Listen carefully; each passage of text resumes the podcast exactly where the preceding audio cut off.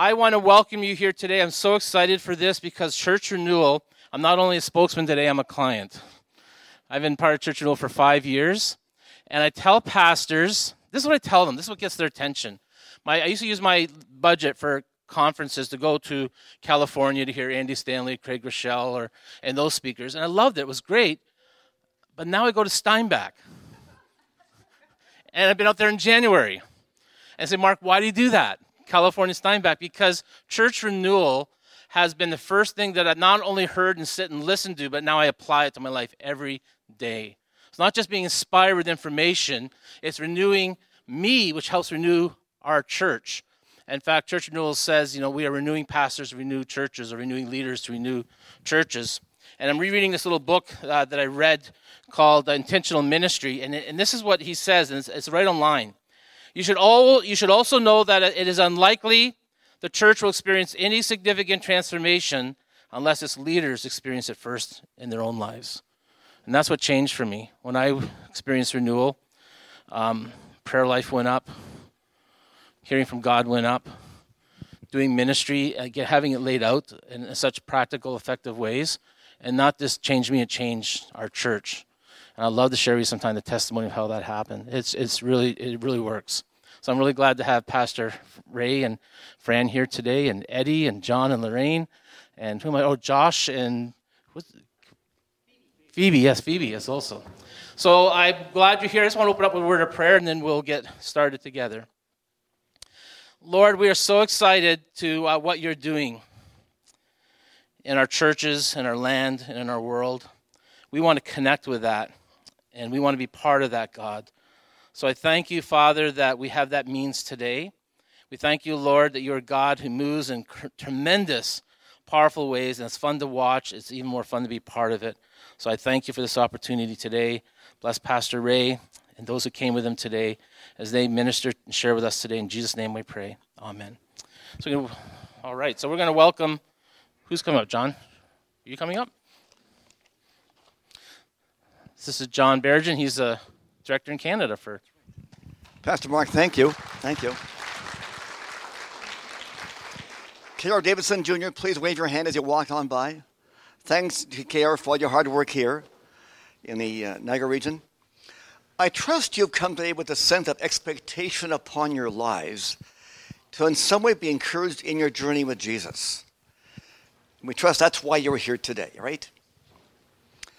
I've come to believe, as the uh, director for Church here in Canada, that as, as we as leaders and pastors walk close to Jesus in letting Him be the, the Lord of our lives, having Him guide and direct our every days, we can begin to expect Him to do things in and through us that we would never have thought of because it's Him, him doing it. And over time, we sense that, wow, God, this isn't me, this is really you. And I trust that, in a sense, is your hope and your dream, even part of your story. And therefore, as I, as I um, do the intro on Pastor Ray Duerksen, that's what I've come to see in Ray and Fran Duerksen, as they have led Southland Church for some 22 years. And then Ray now is the founder and director of Church Renewal Canada, but now globally. Some 12 years ago, I had a phone call from a pastor friend of mine, and he and I were, were co-sharing when we would work with, uh, at times, to do different gatherings in Canada for, for, for pastors. And he mentioned to me about a pastor in Steinbach that has, had then had a church of 2,000 people. And I said, Well, where's Steinbach? And I, I had met Ray before. And the next thing, I, I Ray, got him on the phone right away. And what blessed my socks was the fact that it wasn't some big iconic American dude. He's a guy from Canada, right? Little city in Canada. But God doing some unusual things there, talking about renewal of younger and older people in his church through what's called set free retreats and seeing uh, people kind of walk in their freedom and wholeness and things which I knew in my ministry was not happening, but was my heart's cry. That led to my son and I going to our first set free retreat in Steinbach. It was me with all the young guys and gals, right? And then the young, and, and, uh, and Ray as, as he taught it. I then went back with Lorraine, my, my wife, who's here, of course, and then found ourselves going to a, a church summit a monthly prayer, prayer gathering. And what he told me, I could not even get into my mind that in a small town like that, back then in their smaller church setting, just under a thousand folk would, would attend a monthly prayer meeting. But I knew where he was from. He couldn't be telling me, you know, a story. And being there and saying, oh my goodness, God is doing something new here, which we haven't seen before in my generation.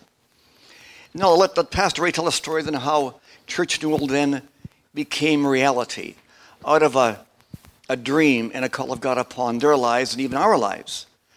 But friends, uh, Ray Fran Duerksen, pastor there for, for, for some 22 years. And then in 2011, Ray then launched Church Renewal Canada, and now it's Church Renewal Global.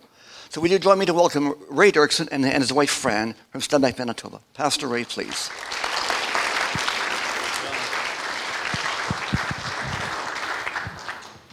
Uh, good morning, welcome here, and uh, thank you for having us. Thank you, KR, for all the hard work. Thank you, Mark Royal, and for the two of you working together and, and hosting this. Uh, we just had, we, we came from a roundtable presentation on church renewal last night, and we were in Toronto, and uh, they cut us off at 150. They called us and said, no more registrations, that's it.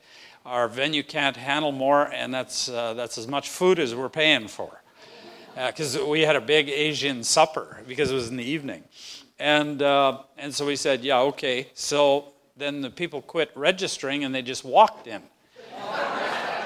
and so 190 people later, uh, the, the, place was packed, and, and I just made sure I was at the front of the lineup.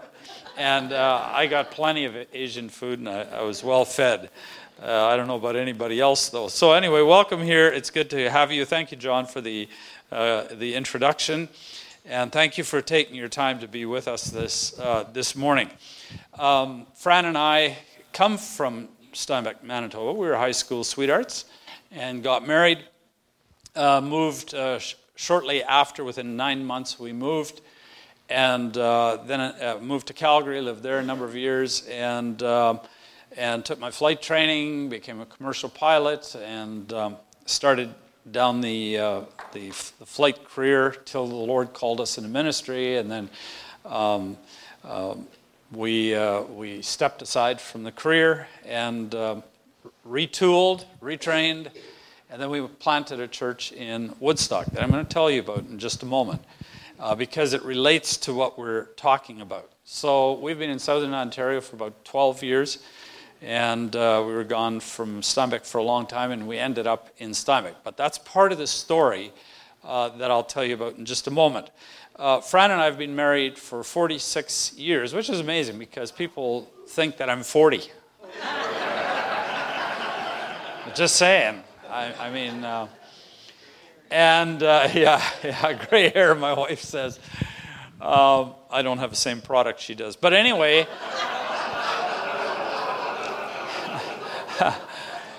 anyway, uh, I guess you want to know how many children we have. We have four children two sons, two daughters, and uh, both sons are in ministry. In fact, the church that I uh, pastored, well, we planted, and pastored a church in Woodstock for eight years and then 22 years at the church in Steinbach.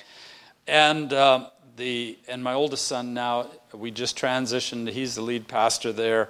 And my youngest son has and so he's been there 17 years on staff with me. And the youngest one is on, has been on staff for 10 years. And um, and uh, then we have two daughters in between. They're all, all four are married all four are in the church. And we have how many grandchildren? 17 yes. And yes and you would too if it was that cold where you lived. ah, some of you caught that. Um, we'll just leave it at that, otherwise, it's too much information. Anyway, um, I, I want to introduce uh, the team because uh, we have part of the team, uh, m- most of the team here. Uh, you saw John Lorraine. Um, Lorraine is his wife. They've been uh, directors on the Canadian side now, right from the inception of November 2011. And uh, then four years ago, we hired uh, Eddie and Christina Dubon from Latin America. Where are you, Eddie? Uh, he's here somewhere. There's Eddie, right over there. And there's an OMer sitting right over there. Uh, yeah, yeah. And um, so now you know. And uh, they've been with us uh, for four years. They, they are directors for Latin America. And uh, then, two months ago, we hired directors for Southeast Asia for Church Renewal. And one of them is taking pictures back there. That's Phoebe. And Joshua, where are you? Uh, right over there. So Eddie and Christina, they were with OM for seven years, uh, 13 years with Campus Crusade. And uh, Joshua and Phoebe are from the Philippines and um, uh, pastored there for 10 years. Then they moved to Canada, pastored for another 20, 21 years in Edmonton. He was in church renewal mentoring and said one day after the mentoring, he said, Can I talk to you? Yes. Pastor Ray, we need this in the Philippines. And I said, Well, I don't know anybody from the Philippines. And uh, he said, Well, I do. And I said, Well, who do you know? He said, Well, for example, I have a brother, and he oversees 70,000 evangelical churches of the Philippines. I said, Oh. now I said, Can we talk? and then he invited his brother to come out, and two years ago he came, Noel. And he has another pa- uh, brother that's a pastor in the Philippines, and and Phoebe's uh, family is uh, ministry, you know, out of the ministry, uh, from ministry. They've been pastoring for many years, and so on and so forth. Anyway, anyway, they're in orientation, and they'll be based out of the Philippines for church renewal. Anyway, the question that we want to ask this morning is this: Does the church need to be renewed? Because there's really no point in us getting together here and talking about church renewal if the church doesn't actually need to be renewed. If we don't have a problem, then we don't need a solution. Is it, isn't it true? So let's not take for granted the question that we need renewal. Let's just look at it for a moment. And I believe there are several indicators that would suggest that we have uh, that we need renewal uh, of the Canadian church, and uh, not only the Canadian church, but we're finding in many other uh, countries as well. Uh, first indicator is that the church has been losing many of its young people. And I remember 2012, Bruce Clemenger, president of the EFC, was sitting in my office in Steinbach, and he told me, uh, I asked him the question, the stats that I'm reading about 60% youth leaving, you know, evangelical churches, is there any truth to it? And he said, Yes, there is. And he said, We're about to publish a report. And they did, of course, and many of you have read it, hemorrhaging report, very extensive. One of the architects of that report is a sociologist by the name of James Penner. And one day I was at a meeting like this in Lethbridge that, uh, that John Lorraine had set up for us there. There were many people there.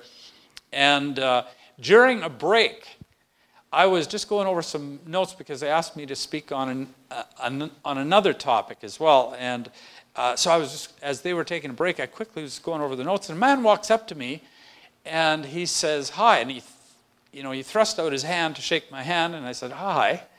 And he said, My name is James Penner. And then he had this big grin on his face. And all at once I went, Are you the James Penner from the hemorrhaging report? And he said, Yes. And I was, I went, oh no. I was just summarizing what the report said. I, oh, I bet I bummed it up. And I said, did I even get close? And he said, it was very accurate. So I've asked him what I'm going to say now is, is, is that a good summary for 30 or 45 seconds? And he said, yes, this is an accurate summary for that. Of course, of course, the report said way more than this. But essentially, there were three key points that it made. When they did exit interviews with the, young, the next gen, and that's what we've got to be concerned. We've got to be concerned about the next generation because every generation has to win the next generation. Isn't it true? It's not like it just continues without any effort. And uh, when they did the exit interview with the next gen, this is what they were saying in response to why are you leaving the church? Reason number one there's a lot of talk about God, but we don't experience God. Now that's, that's, that's strange, considering that we always say that when you get saved, you can have a relationship with God. How is it that you can have a relationship with God and not experience Him? If you have a relationship with someone, you experience that individual. Is that true? If you can you imagine uh, a marriage in which which there's no talk? A marriage like that is in trouble, isn't it? Where there's no experience. It's just cold every time you walk in the room and they never talk. That's that's not a good relationship. The same thing with God, it's no different. So they said we we don't experience God. Number two, it's interesting, Henry Blackaby wrote the thing Experiencing God many years ago, right? Number two, they said, as we've been watching our parents, we've noticed something that that their faith is not making very much difference on their own personal lives and their decision making. And we're not so sure that it's something real. We're beginning to think that this is just an intellectual faith. You just believe a certain set of doctrines, and that's what the faith is about. Because it's not making a difference. Number three, the church is dead. That was the third one. I'll just leave it at that. And they weren't, by the way, when they said uh, the church is dead, they weren't talking about drums and guitars and PowerPoints. Can we just get past that already? Uh, they were talking about real life in the church, real experiential life in the church, the life of the Spirit working through the church in a healthy way. Well, that's indicator number one. Indicator number two is that the church is unholy. I'm not going to go through all the stats about sex outside of marriage, divorce, pornography. Well, pornography, 60, 70%, some of the stats uh, within the church.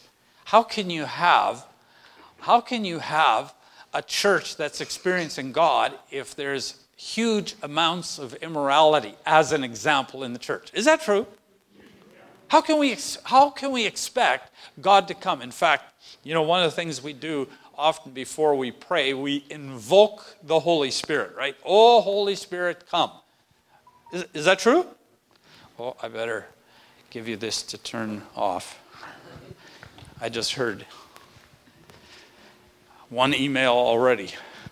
And, um, and we invoke him and we say, uh, Holy Spirit, come, you know, in an invocation. Now, is it wrong to welcome any member of the Trinity in our services? Yes or no? Absolutely not. It's a, it's a wonderful thing. Welcome the Father, the Son, and the Holy Spirit. No problem.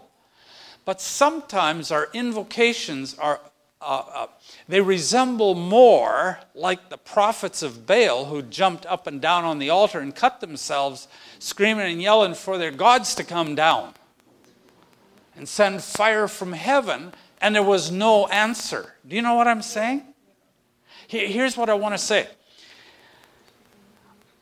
God wants to go to our churches. He actually wants to attend our churches more than we pastors do.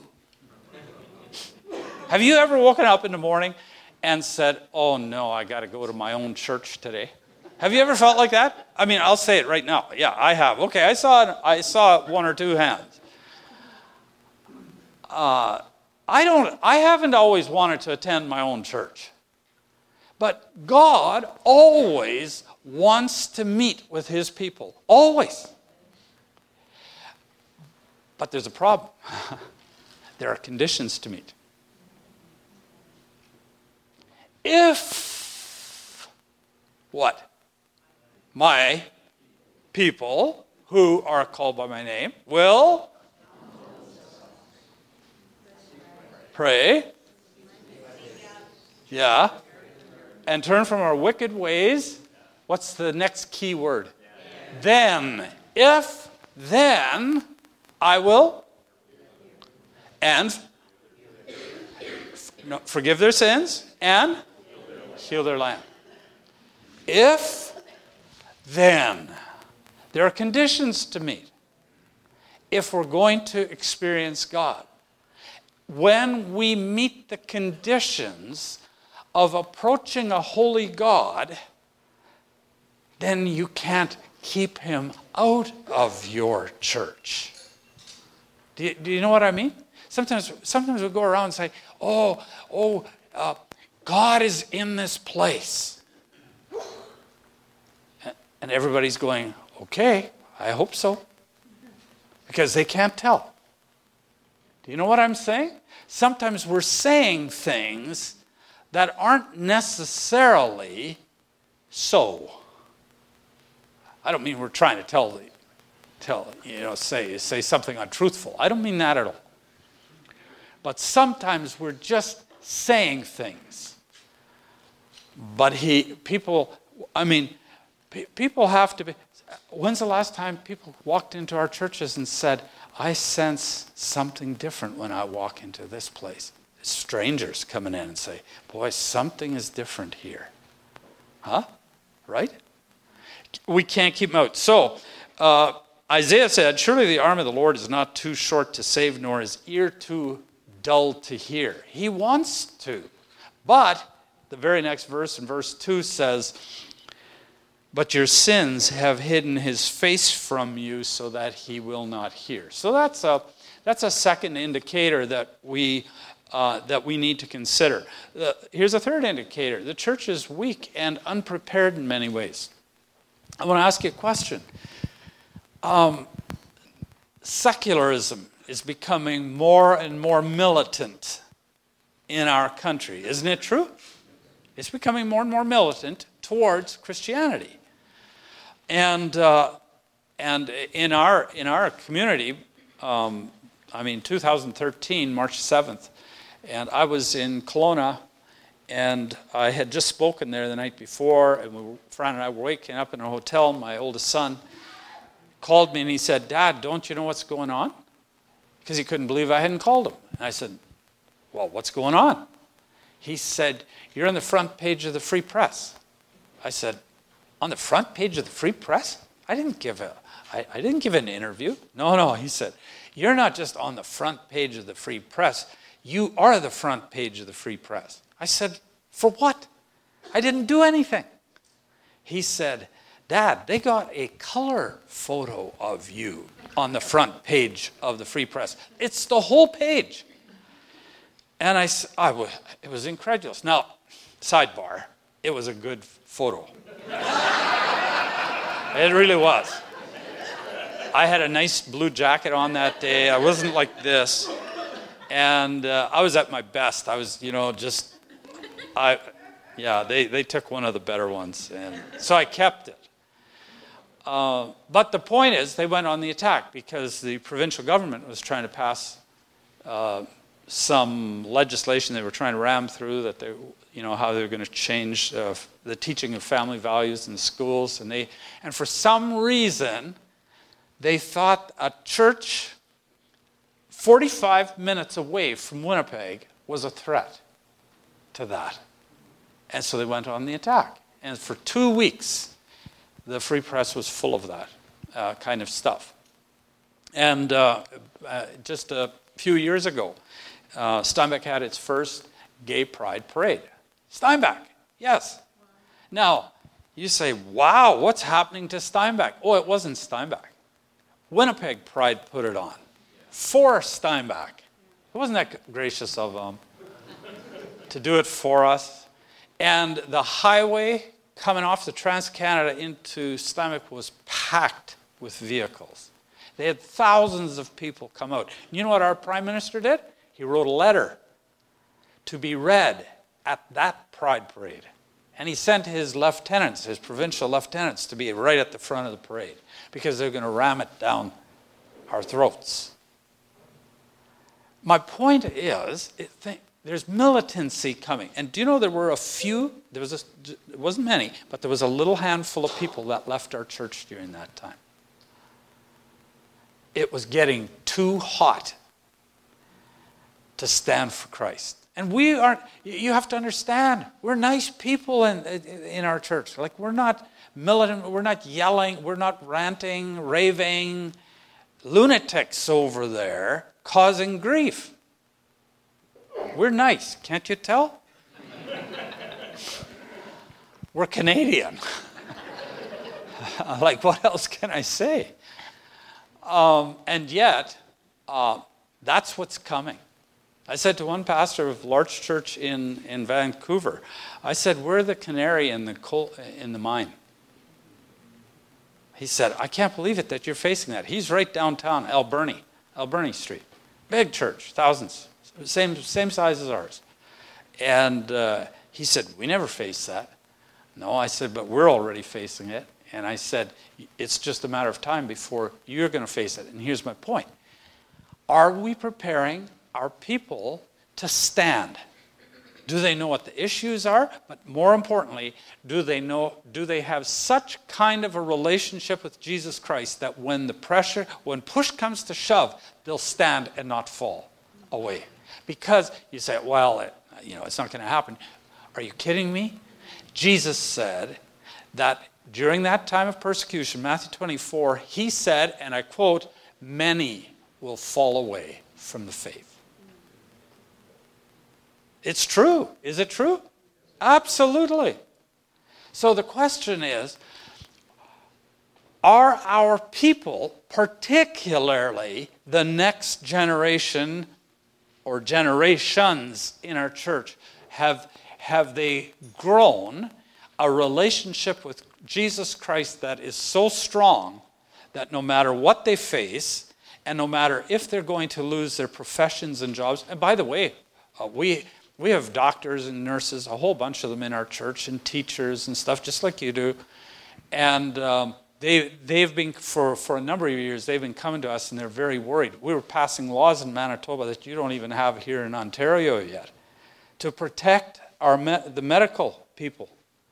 And uh, one of the one of the lawyer trained MLAs who became our minister of education, he um, uh, Kelvin Goertzen, he's a member in our church, and he helped pass laws. He initiated laws to help protect conscience rights for medical workers and that kind of stuff. They're coming to us. These are real issues we're talking about. This isn't some kind of, it might happen. No, no, no. We're facing this. And the question is are our people prepared? And have we prepared them to be able to stand during that time. I have another question here. I mean, you remember the summer grants, summer jobs grants, and all of that kind of stuff. That's a trial balloon. That's all that is. The government was seeing what would happen. Don't kid yourself, it's coming back.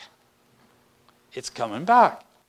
What if they start to apply those kinds of tests to other things? Never mind summer jobs but uh, to anything else that the government is involved in. What if it, uh, you know, what if one day we were to lose our buildings? Is that possible in Canada? Yes, it is. Now, you, you look at our, our campus, it's huge. The church campus, huge. Every time I led the board to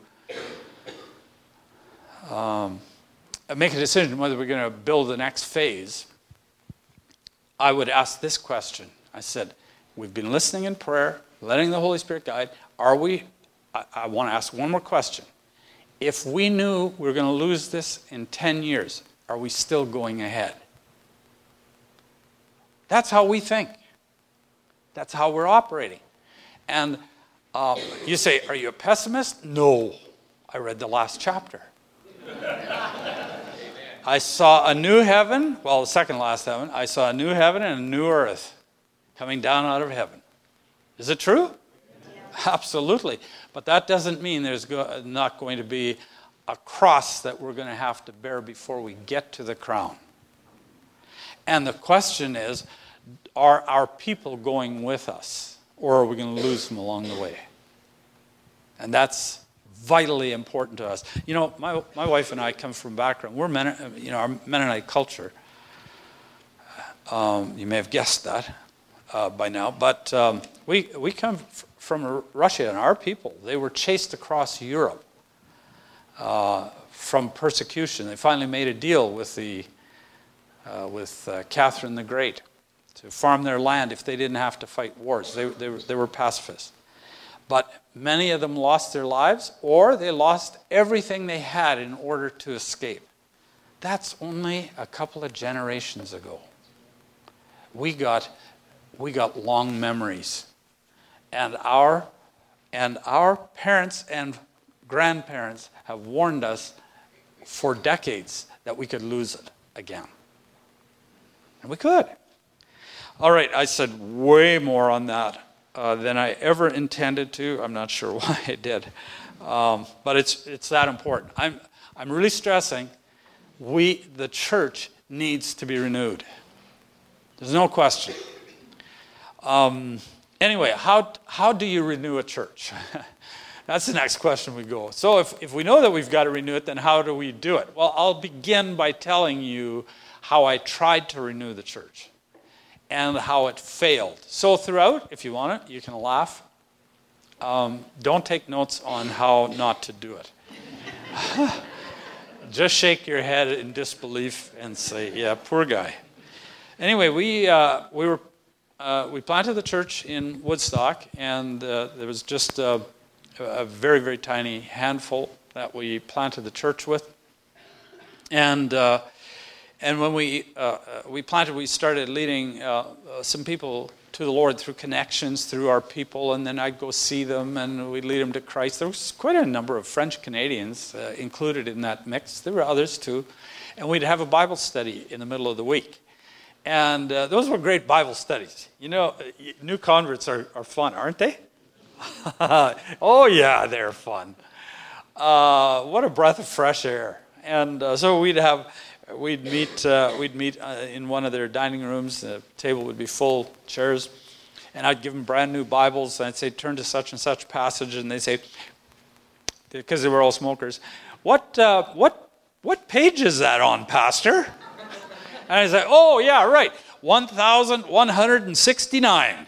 And then they turn to page 100, uh, 1,169. And uh, they were they loved jesus. They loved the word. They were hungry for him. They were passionate. And the whole time they'd be smoking and blowing smoke in my face. And i'd go home and fran was looking after the little kids and she, she would say honey how did it go? And i'd say it was a fantastic time. It was amazing. But i said i'm sick to my stomach uh, from the smoke, but I didn't care. I was the happiest person on the planet. In fact, I'm going to see Jesus a little earlier than some of you because of the secondhand smoke. But that's okay. I win.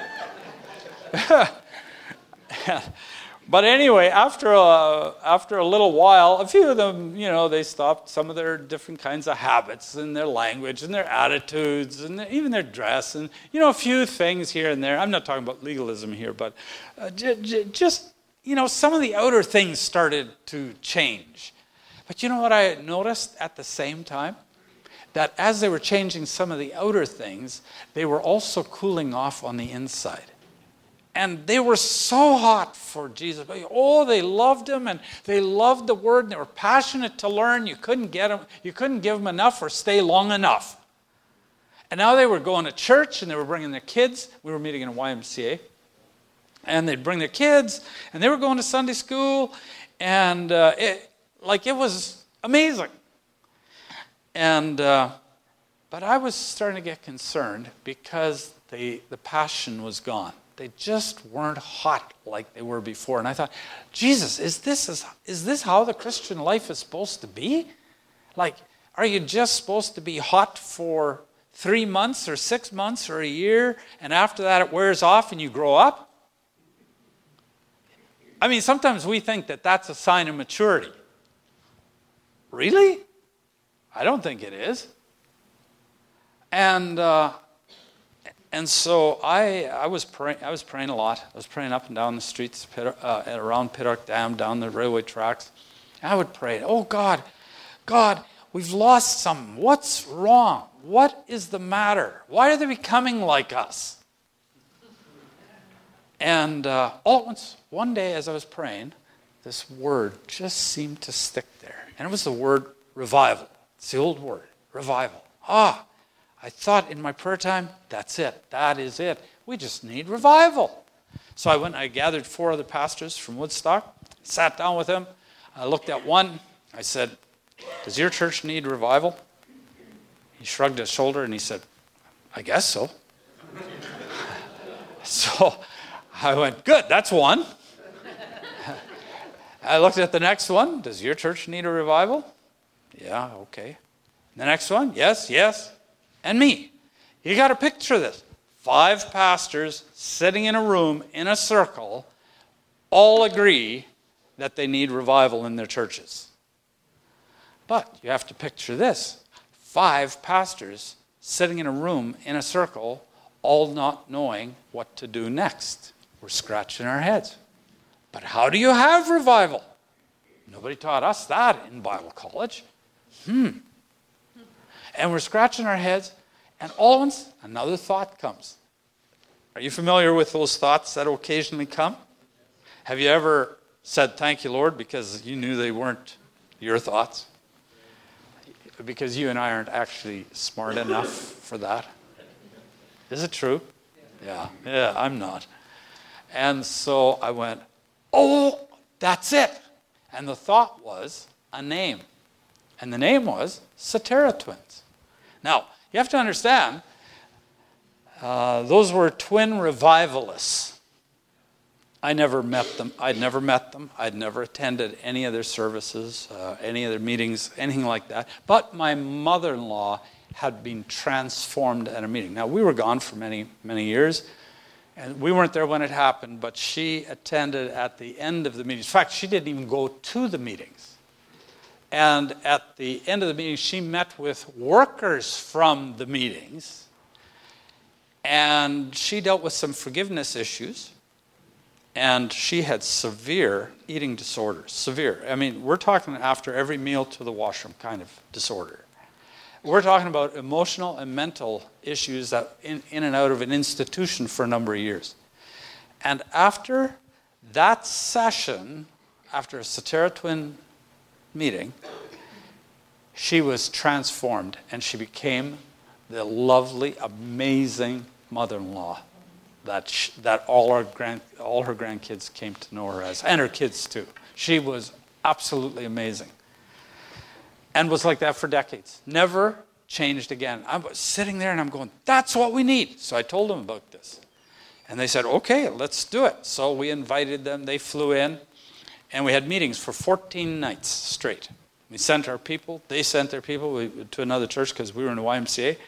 And our people would go forward at the end of the meetings and they would strum their guitars and they would have us confess things and kneel at the front and, and all kinds of things. And I didn't fully understand it all. I mean, I did, but I, I didn't understand the principles behind it all.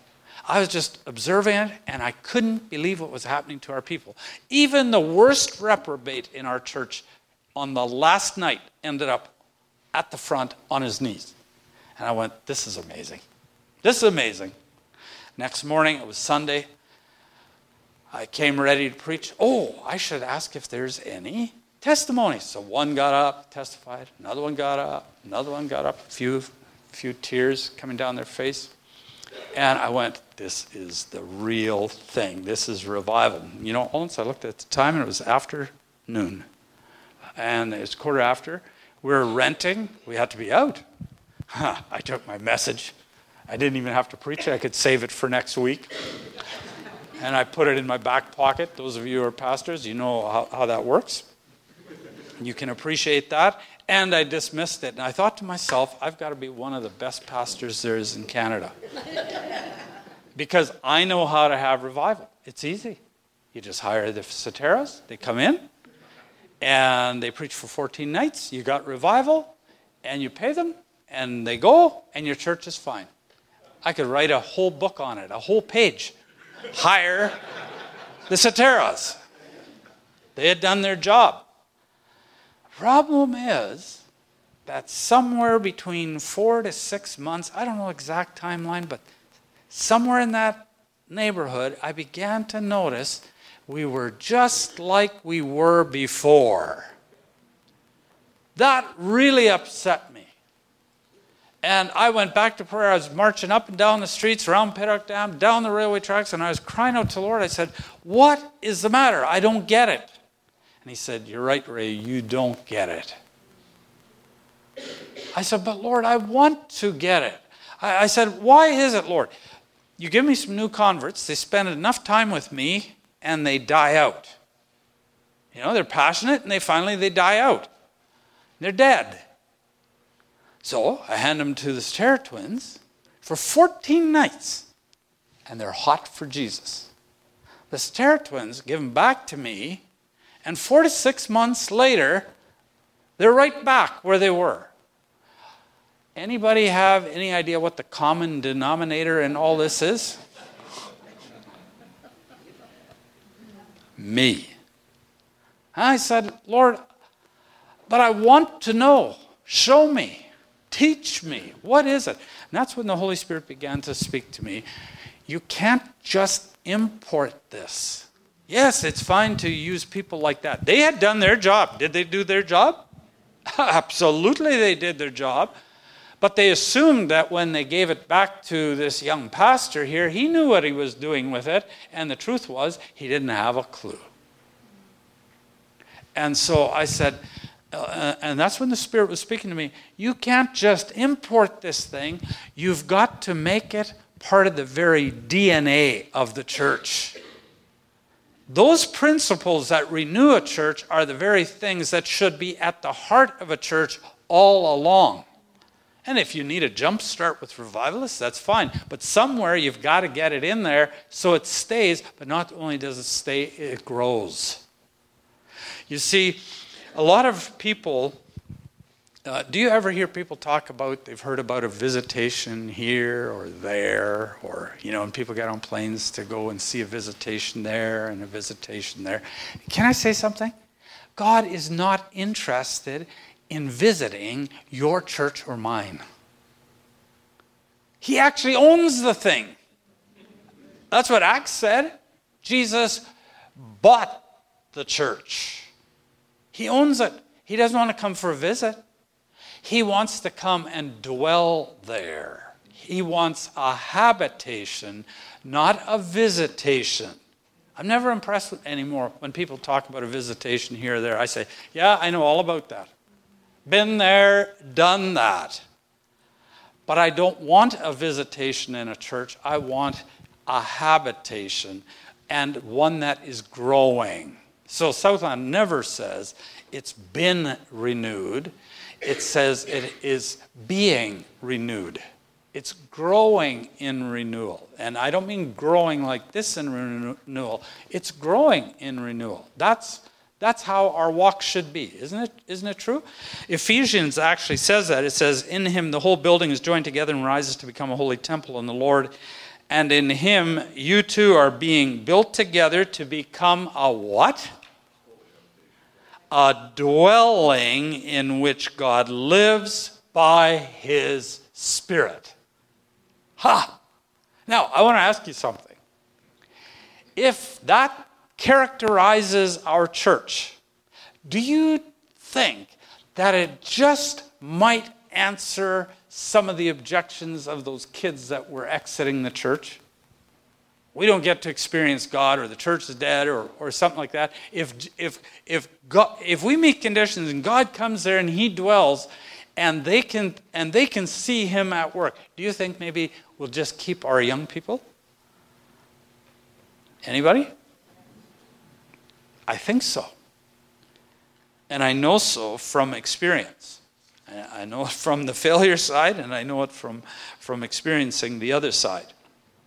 And uh, so I, am going to fast forward because of time, and I'm going to pick up in, at Southland because there are a bunch of renewal pra- uh, practices. Well, they're principles, but they have to go into practice. You see, it's not our beliefs that have to change, it's our practices that have to be begun. See, we, we have fought for orthodoxy for many years. Is that good or not? Is it good to fight for orthodoxy? Correct belief and doctrine? Absolutely. Will we have to continue to fight for orthodoxy till the day we die? Absolutely. The Apostle Paul, the apostles in the early church, they were fighting for correct doctrine all the time. However, we need a new fight in evangelicalism today. And you know what it is? Orthopraxy. We have lost the practices of our ancient faith. So we believe all kinds of things and we practice few of them. That is the difference between experiencing God and not experiencing God. You can say you believe that you can have a relationship with God, but unless you're hearing his voice and having communication with him, you don't you are not knowing him in the sense that the scripture is talking about. And the kids don't experience them. Uh, we can say that Jesus, if I say Jesus is functional Lord in the church, do you, do you believe that? How many of you believe that Jesus is functional Lord in the church? Anybody? Jesus is Lord, we say. Is that true? But let me ask you this question When is the last time that you, as a board, sat down and listened in prayer about a decision that needed to be made, and he spoke to the entire group, and a decision was made? When's the last time you did that with a staff? When's the last time you did it as a pastor? When's the last time you did it as a parent or a, uh, you know, as a married couple? We can say we believe these things, but until that's orthodoxy. But until we practice them, which is orthopraxy, we don't actually believe them. Is that true? Yes. That's why 60%, according to the hemorrhaging report, are walking out in the church. Okay? So let me give you, I just threw out a couple. Okay? Let, let me pick up another one, and I'm going to pick up on a story uh, in, in, the, in the second church now. I'm, I'm going to switch to that one. Southland Church. When I started there, it was a church of 150, and the church had just experienced three church splits in five years. Is, does that sound normal? If it does, that's not good. A, it, was, it, had a terrible reputation. It was an awful church. In fact, when the Lord said, That's a church for you, I, I said, Well, no, Lord, I was thinking of Salmon Arm or Calgary again because we had also been there, not just Woodstock. But, uh, and he said, No, Ray, that, that's a church for you. I said, Lord, if you would, if you would give that church to so and so, that would be good for them. You give me a good one, and then I'll show you what I can do. Isn't that how we feel? He said, No, Ray, I think that's the right church for you. The, the one there with 150 there and the three church splits, that's perfect for you. And uh, so that's the one we started with. And in 19, that was 1996 in January. And do you know what's the first thing? He told me to do three things that year. And I won't, uh, for the sake of time, I can't t- tell you what the other two are. I'm just going to have to pick one here because I'm illustrating orthodoxy and orthopraxy and taking one of those practices and what it does in the church. So he said, I want you to start a corporate prayer meeting in the church. I said, Lord, as I was praying, I said, Lord, I can't start a prayer meeting in the church. The, this church doesn't believe in prayer. I, I told the Lord that. In fact, the, the one positive about the, the church there, Southland, is that um, it, um, uh, it, it, it wasn't hypocritical. We didn't even make a pretense of believing in prayer. We didn't even have a prayer meeting scheduled. Do you know what I mean? It was, there wasn't even one in the bulletin, if you know what I mean. And so I said, They're not into prayer, Lord. I, I said, How about, you know, just me and you? I like to pray and I'll listen. And no, he said, I want you to start a prayer meeting. I said, Okay, they won't come in the evening if I start one. Not one person will show up. So I said, ah, Lord, you got to give me a strategy. And he gave me a strategy. Cancel adult Bible study. They got, uh, uh, or yeah, Bible uh, or Sunday school, as we called it in those days. Cancel that one. They're going to drop the kids off, and then you got a captive audience. Oh, I thought that's brilliant. That's brilliant. And uh, so we called it, we called it Operation Prayer. Isn't that a heady name? That's pretty heady stuff, eh? Well, they dropped their kids off, but I hadn't counted on the coffee shop. So they didn't all stay, but maybe 10 stayed. And so we split them into two. I taught for 40 minutes, and for five minutes we prayed. We had one group that prayed. Uh, they, could, they could go for three minutes, but the spiritual group could stretch it out to five. They were an amazing group. After seven months of this, I was so disillusioned with the whole thing. In June, I was glad because all the programs were coming to a close in the church. Are you pastors ever glad when that happens? That's about now in your calendar, isn't it? Yeah. Well, I was glad because it meant that the prayer meeting was shutting down. And I went to prayer at midnight and I said to the Lord, Lord, it doesn't work. They don't pray. I told you that. And do you know what? The Lord was so merciful he and so gracious and so kind. Do you know what he did? There, uh, I, can't, I can't explain. It was just like this light shone into my heart. Does that uh, happen to you? Where suddenly this hope just fills you? And then he whispered it into my spirit ear. He said, Ray, don't quit now. The answer's around, just around the corner. And with that, I was so hope filled. I was at peace, and I went to sleep. And next morning I woke up and I looked around the corner because he said the answer was just around the corner, but it wasn't, I didn't see an answer. And the next day I looked around another corner and there was no answer. And then at the same time, my wife reported, you know, honey, it's getting, uh, this leaking is getting worse. In April, her birthday, uh, she had said to me at, at a birthday uh, lunch that we had together, she said, I'm, I'm sniffling a lot, which, if you're from Manitoba, you would understand. And, uh, but it got worse than we thought it was allergies, but the allergy season was kind of past and it was just getting worse. And finally, she could take a cup and on command, she could just tip her head like this and she would fill the cup on command with that much clear liquid. Well, that was abnormal. So we had to test it at a lab and immediately contacted her and said, This is an emergency. There's a breach to your brain. That's cerebral spinal fluid coming out through the sinuses and out your nose and you, uh, you are in danger of, of dying if, if this isn't dealt with. So they, um, she, had her, she had a neurosurgery, and they cut her from one ear to the other and pulled down the face. And they went in, they saw the fluid coming, um, and they, but they couldn't find the breach. And so they finally just stuffed as much stuff, fascia and stuff in there as they could, stapled up 70 some staples later. And the next day, it was a complete bust. It was a failure. And uh, I saw it right away, called the medical staff and the ICU, and it was a failure. So she healed up, and then they, enough, and then they performed a second surgery, and that one failed. And they sent us to Philadelphia for two weeks. And they found the breach at the brain stem, and they plugged it, and, um, and then three months later, that one failed and in all she had 10 of them. And during that time, two of our teens became very, very angry, like really angry. Now, they're all walking with Lord.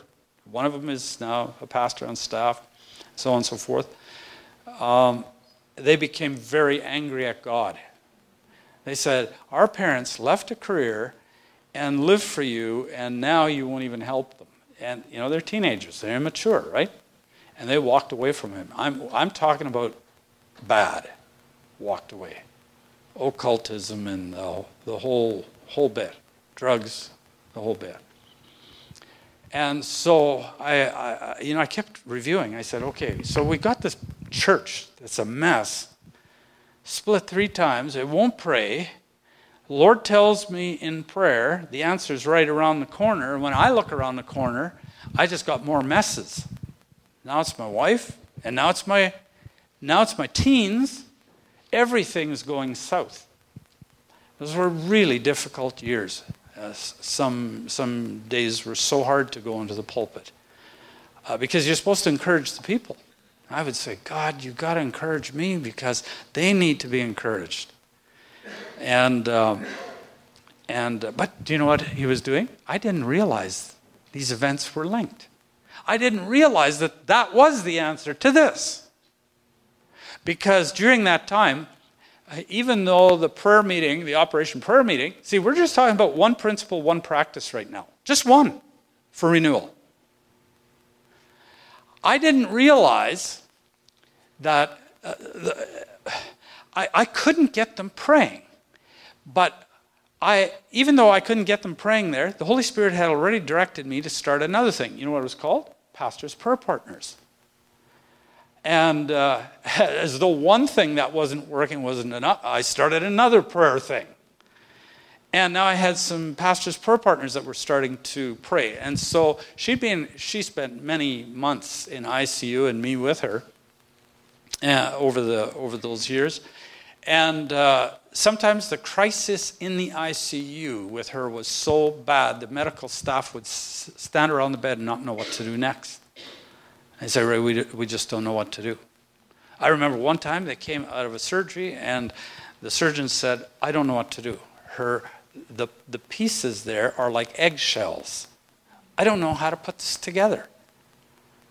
And um, that's how it was. So I would, I would sometimes I would go into the lobby of our the church I was pastoring there at 10 o'clock in the evening. Nobody was there. I would lay prostrate. I would fast and pray, and I would lay prostrate on the floor, crying out and begging God to heal my wife. But He wouldn't heal her. But you know, every time there was a new crisis, we'd go to the prayer partners, whether it was in the family or with her, and they would pray and something would change immediately. And then they'd go, Oh, we pray, and this happens. Then it'd be another crisis, we pray, and then this happens. And then we pray, and then this happens. You see, if, if she had had, we always think the miracle is the big thing. No, no, no, no, no, no, no, no. If she had had a miracle, we wouldn't even be talking today. We would have forgotten. Everybody would have forgotten. God was trying to answer my plea over here. And he knew he had to string it out in order for that to work. And slowly, the people began to put two and two together. They began to pray. And they saw us continue to walk and persevere in the middle of it. Right? Do you know what was happening at the exact same time? My best friend, who was also a commercial pilot, he was also a helicopter pilot, he was in the church. He got cancer at age 40, fit like you can't believe it. Not like me. He was like really fit. The guy gets cancer. We're in the hospital at the same time from the same church. I would go visit him in the hospital. She would go and visit Fran. Same hospital, same time. Here's the difference he died, and I buried my best friend. She lived. But guess what? Out of that, after it was finished, she would walk up and down the runway and she would beg God for her husband's life. And three days before he died, she said, the Holy Spirit spoke to her and said, Don't pray for Reg anymore. I'm taking him home. She quit praying and he went home to be with Christ. And after he left, she was sitting on the floor beside her bed and she said, Lord, I fell in love with prayer and now I don't know what to do. I have nothing to pray for. Oh, she didn't mean there's nothing to pray for. She had three kids. The focus, where was the focus? What was she going to do next? I don't know what to do. You know what the Holy Spirit told her to do? Phone Ray, he will tell you what to do. Now, I didn't know this was going on. She phoned me and said, Is there some way I can help in the church? And I said, Yes, there is. What? I said, I got a pastor's prayer partner thing, and I need you in there. I had no idea that how she had fallen in love with prayer. She became the head by 1999 she became the head of the prayer partners. By 2004 i hired her as pastor of prayer i think the first one in canada. And she has trained over 300 intercessors and prophetic kind of people in the church. She is powerful in prayer. Now what's the point of the story? I'm taking only one principle that has to do with re- renewal, just one. Turning it into a practice, demonstrating a practice, but I'm also showing you two, two other parts to this. The first is this Pastors, there has to be a holy discontent within us that says this isn't good enough. Status quo won't cut it. There has to be something in us that gets disillusioned and upset that our churches aren't where they need to be. Is that true? There should be a holy discontent, and if there isn't, then we've got to pray for one. That's your first prayer request in your prayer life. Is that true? The second thing is we've got to become desperate in prayer. Desperate, absolutely desperate, and willing to pay the price. It's going to cost us something. No, I don't want you to get out of this, oh, shoot, if I do this, then I'm going to lose my wife or uh, whatever. No, no, not necessarily. But it's going to cost you something. These, these, we're not talking about a plug and play program here. We're talking about changing the DNA of the church. And to change the DNA, it's going to cost you something in your life. Because part of the reason it's going to cost you something is because there's an enemy out there. Did you know that? You know that. Uh, here's what I want to say He doesn't, the devil doesn't mind your church. Did you know that? He doesn't mind it if you pastor. He doesn't even mind that your people go to church on Sunday. He doesn't mind any of that as long as you don't change people. As long as you don't change them. Don't mess with their hearts. Don't renew them. Just let them get cool off and get dead. Is that true? That's cool because then he can say to his minions, Don't bother with them. They've got it all under control. Let's go over here. Is that true? If you're going to renew your church, it's going to cost you something. You, he's going, he's going, you're going to have a target painted on your back. He's coming after you. Now, sometimes when he comes after you, it'll look like people.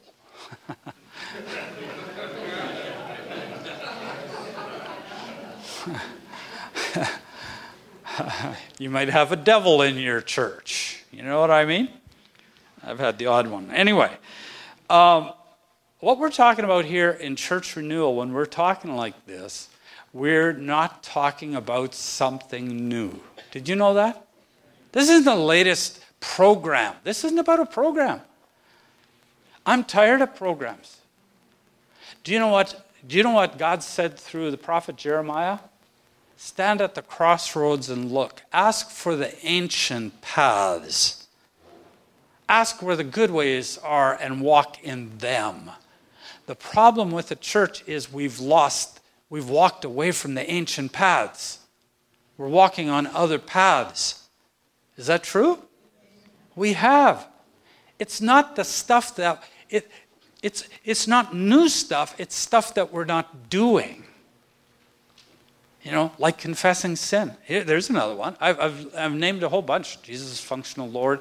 I've mentioned prayer, hearing God, Here's another one confession of sin. I was sitting with some pastors of large churches in Western Canada in a boardroom, a large church in, in, uh, in, in, Alberta, one of the largest.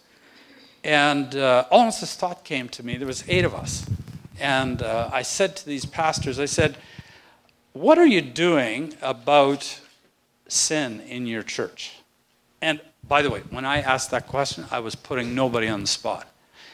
I'm coming from small town Manitoba. You know, that doesn't even show up on the Canadian map. You know what I mean? Though we are on the walk at Canada Place in Vancouver.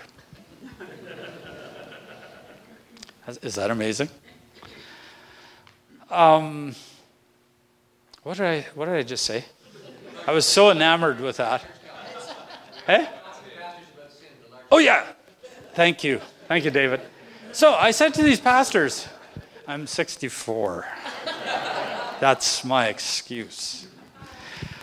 It's also a reason. so I said to these pastors, What are you doing about sin in your churches? And it got quiet, and there was a nervous ripple of laughter, and they changed the subject. Now, you have to understand, uh, it was an innocent question because I thought I'd come there and I was going to learn from them on maybe there's a, something they're doing that we could adopt for our church that would be helpful. And they changed the subjects. And, and, and, and something rose up inside of me. And all once I put my hand firmly on the board table like this to get their attention. And John Berrigan was there. He was chairing the meeting. And I said, I asked a serious question. I said, in our church, every sin named in the Bible is represented in our church.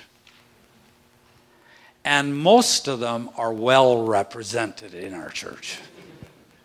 And I said, if that is true in small town Steinbach, I know it's true in your city churches. So I said, I'm asking you a serious question. I'm asking because I thought maybe you could help me. What are you doing about sin in your church? And it was completely quiet, and I had my answer. The answer was nothing. Do you see what I'm saying? Do we believe that John says if we confess our sins, he's faithful and just to forgive our sins, cleanse us from all righteousness? Do we, do we believe that as evangelicals? Of course we do. But when I ask the question, do we do it? Yikes. It gets quiet in the room. And we have to go back to the ancient paths. Isn't it true? So I, I, I, just used a couple of these things to illustrate. We don't have time to go through all this um, because that's what church renewal is all about. And it takes a lot of work to put these, th- these elements into a church and get them going. And that's what we're all about. So let me talk about church renewal ministry itself in uh, and on December the uh, December the 4th, 2008, John Berrigan called me from Kelowna and he said, uh, and he had been flying out uh, to our church a few times, and, and uh, him and his family. And uh, he was the director for Willow for 17 years. And he said, Ray, I, I really think that you should start a ministry to the Canadian church. And I said, No, I'm not, I'm not doing that. This church of, uh, it's now about 4,500, 5,000 people. I said, it's, it's, it's too big, too much. And I, I can't do that. But over the next three years, the Holy Spirit was working in me and said, I want you to help others. You receive something. I've taught you some things. You've learned from others. I want you to give it away. See, because it's not me. I don't I didn't I didn't come up with this. The ancient paths. Is that an invention of Ray Duerksen? Did I come up with prayer? Did I come up with confession? Did I come up with hearing Jesus? Did I come up with Jesus is Lord, functional Lord in our lives? Did I come up with being filled with the Holy Spirit? Did I come up with the gifts of the Spirit? None. Those are just ancient paths. That's all it is. It's as old fashioned as, as it gets and life giving as it gets. And, uh, but we were putting them into practice. And he said, I, I, want you to help the Canadian church. So we announced it in November 2011, and it took another full year until we had. I, I had my first two pastors that I was mentioning one out of Kelowna, one out of Chilliwack, one Phil Collins and one uh, Sean Van Dop. That was November 2012. They're still in church renewal. Um, and uh, they are now coaches in, uh, in church renewal as well. And then we got more and more pastors. Today we're uh, mentoring uh, over 700 uh, pastors across Canada and then other countries, but we'll get to that. The mission of church renewal is simple equipping pastors to renew their churches and equip the saints to do the work of the ministry.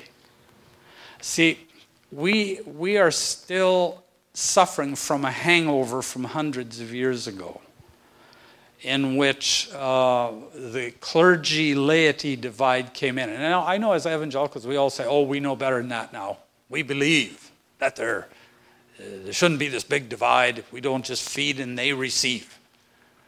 You know, we feed, they get fed. We believe that. But in practice, back to orthopraxy, that gulf hasn't been bridged much yet. In truth, it's still the pastors that are exhausted because the, the saints haven't really been equipped to do the work of the ministry. There's a big difference between going to a conference and learning about volunteerism. We got, we got over 2,000 just volunteers. There's a big difference between volunteers and ministers. Is that true? Oh, that's a whole different ministering the things of the gospel are very different than volunteers. Volunteers can be somebody standing at the door. A greeting. Is it necessary? Yes. Is it good? Is it outstanding? Yes. Is it great to be in a choir, on the worship team? Is it all these things? Yes, yes, and yes. But then we've still fallen woefully short of getting to ministering the th- these things, where they can actually not only lead uh, people to Christ, but they can actually disciple them in these practices in a very practical way. They can set them free. Do you think being set free is important? Yeah, it's huge.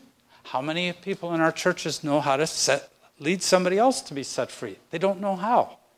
So we need tools, simple tools for the saints to learn, not complex manuals this thick. And we need systems and we need strategies so that we can multiply it. And if we ever lose the institutional church, and we just might, that the church goes on. Amen? Because the saints have been equipped in systematically um, in, in ways that will happen. So, what are uh, four areas that we address? The first area that we address uh, is there's four key categories. This is a uh, this is an example of what we do. We mentor pastors. That's how we equip them. Once uh, we have a 30 a 30 or 32 week mentoring season every calendar year. We just finished last week again. This is level one. This uh, I wrote, it's 300 some pages. And, uh, and level two has another 300 some, 28 lessons in each. Level three is about halfway through right now. You say, that much stuff? Yeah, this is for pastors. And it's holistic. Because if you're going to renew a church, it isn't just one thing. There's lots of ministries out there that are doing some good things, and they stress just prayer, or they stress listening prayer, or they stress inner healing, or they, just, uh, they, they stress deliverance, or it's worship, or it's evangelism, or it's discipleship. It's, I mean, I counted 20 some things like that that different ministries stress. Are they good? Help me. Yes, absolutely. But if we're going to renew a church, we have to be holistic. Is that true? You can't just you can't just hit one slice and think that's going to renew. You know, okay, we're just going to be about prayer, but we'll never confess sin. Would that work? No. They're integrated. They're integrated. And so the whole thing becomes comprehensive. Even our structure, our governance structures have to be renewed along the way. Because sometimes our governance structures are so complex we can't get anything done. Is that true? Jesus said something like that. I know he was talking about Judaism and and uh, and that stuff when he said, you know, you can't pour, uh, pour new wine into old wineskins, otherwise you're going to burst the thing, and the wine's going to be lost. And you're going to try to renew your church, and lots of people are going to start uh, come come flowing into your church, and then you get these antiquated structures. Do you know when we started at Southland, we had five decision-making bodies. We had a we had a board of trustees, board of elders, a council. Uh, the ministry heads and the congregation, all of them making decisions, and we were 150 with kids. And I think that included pregnant women. You know what I mean? We have to, it, has got to be the whole thing. We've got to renew the, the church. So it's, it's comprehensive. That's why. There's four causes, four chief category uh, reasons why pastors burn out and or fail. And by fail, I don't mean they burned out and, and quit the ministry and stuff, though it would include that. But when I talk about the, my Woodstock experience, and and I talk about the renewal thing, and I was trying to do the renewal thing, that would be an example of a failure. Do you see what I'm saying?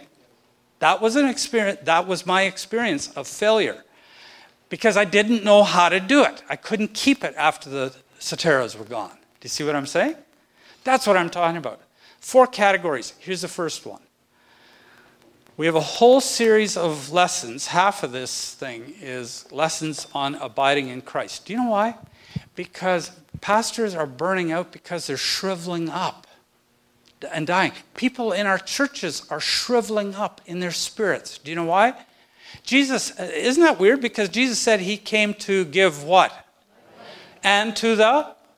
So then why are we then why are we shriveling up? If he came to give that, then why are we shriveling up? The reason is because that was in John 10. John 15 says, I am the vine, you are the branches. If anybody remains or abides in me, right? Then he'll have life. Then he'll bear much fruit. But he says, apart from me, you can't, you can't do nothing.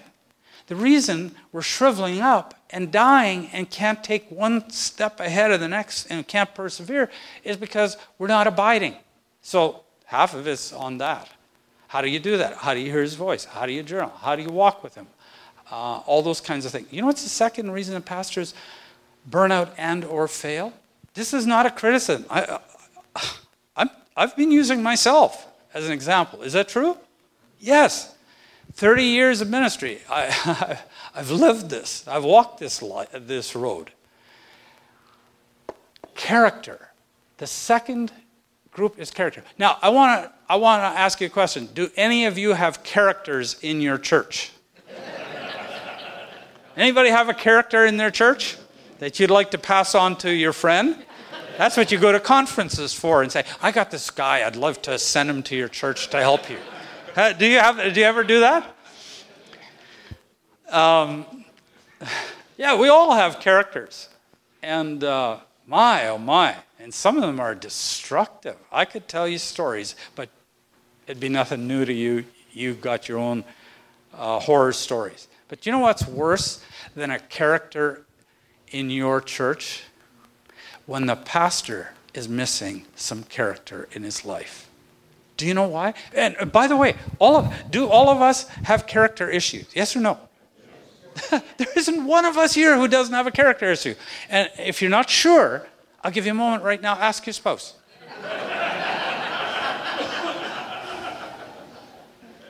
They'll be happy to share with you. Is that true? That's why I'm not going to do this ex- exercise. My wife is here.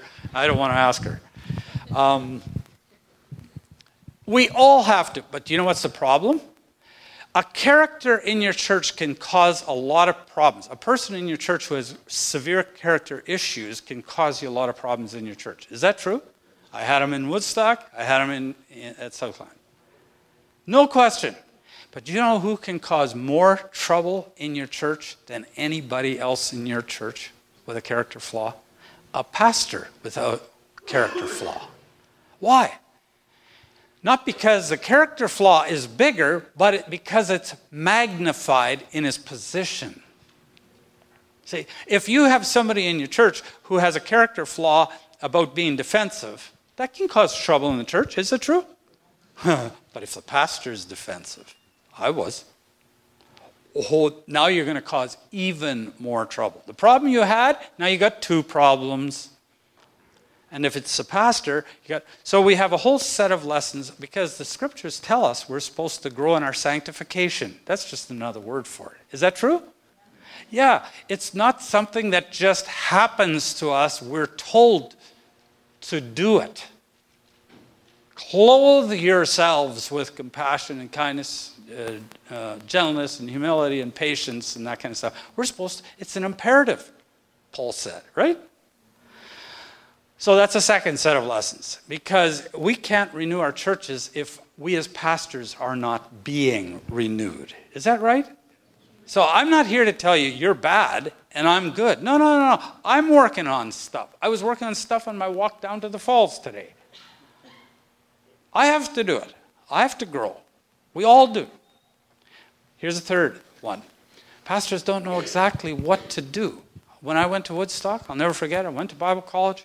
I get to Woodstock, I remember a conscious moment getting there and saying, Now, now what do I do? yeah, now I'm going to plant a church. Now, what, what's next? I looked around. Oh, the other churches had a service at 11 o'clock. I guess I'll have a service at 11 o'clock. Oh, they had a Bible study and night and prayer. Oh, I better have a Bible study night and prayer. I thought that was what ministry was. So we don't know the print. See, and then this, you know, I, I tell you the story about this chariot, and then I, I, I didn't even know what, what was exactly that they were doing. So when they left, everything just was like it was before again. Because I didn't know what to do. So we have a whole series of implement steps that we teach in level two and three and so on and so forth. And then the fourth category is this even if a pastor knows what to do, even if he's growing in his walk with Christ and is growing in character, here's the, here's the last problem we have. How do you navigate such a complex organism or organization like the church, the institutional church today? When you're dealing, you're walking between boards, staff, congregation, denominations, and you're supposed to lead all this and navigate through that and be an amazing politician getting through that. How do you do that? Because it's one thing to know what to do, it's another thing to know how in the world to get through that. You pastors that have pastored for a long time, you know exactly what I'm saying. Isn't it true? It's not easy. So we address that in lessons called Lead Wells. Anyway, um, God's doing some neat things. You say, what's the next step? This is easy. This was the first step. First step was just come and hear a little bit. Just, uh, but I don't. I didn't come here to sell you on anything. Nothing. I just wanted to see if you resonated with what I, the way I feel and the way I think. Many of you seem to resonate with that. Here's what I would sell you on one thing a taste test. A taste test. Don't believe anything I said, except believe me enough to taste. By coming out to Steinbach, it's a destination point in the sense that the railway ends there and there is no further to go. It's the end of the world. It truly is. Uh, you won't even, yeah. Anyway, uh, come there three times a year. We conduct what we call a church renewal weekend. Uh, at the uh, last weekend in May, last weekend in October, that's the next one, and last weekend in January. We just ran our 19th one last weekend. Over 400 delegates, that's the maximum we can handle. Flew in from 16 different countries. Uh, this time we had, uh, we've had delegates fly in now in the last four years from uh, 38 or 39 different countries now. Singapore, Nepal, Costa Rica were the last uh, three new ones. And of course, Brazil and Colombia and Argentina and Spain and Iceland and on and on and on, Uganda and stuff. Um, so come and taste it. Now, on a weekend, these are the components of a weekend where, how you get to taste it. You remember I talked about confession. I talked about, uh, you know, I just touched on, you know, emotional wholeness and healing or inner healing, whatever you want to call it or something. We have a retreat that I wrote years ago called the Set Free Retreat. So we conduct that three times a year for our own church. You would just be joining what our church is already doing. And it goes from Friday night to Saturday night. It's very intensive. And, and the joy is you get to confess your sins. Is that amazing? Huh? Doesn't that sound like fun?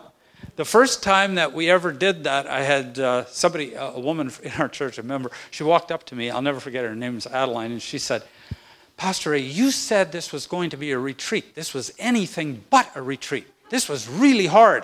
I said, I know, but you wouldn't have come if I called it anything else. So uh, they came. But people We've had over 10,000, this is a true number, participants go through just through our church. Now it's being used uh, by pastors across the country, different parts of the world. I don't know how many thousands have uh, have, have now um, done that. You get to participate in one of those and taste it and see if the practice makes a difference. See what I'm saying? That's on Friday night.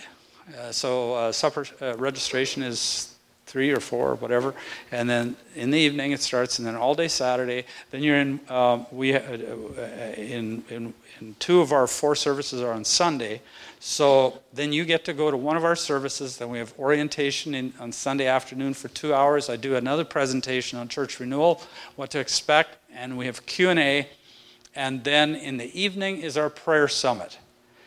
And this last prayer summit, I think there were 1,600 people or something like that packed into our auditorium. It's packed. And you should see a prayer summit like that. You want to experience that.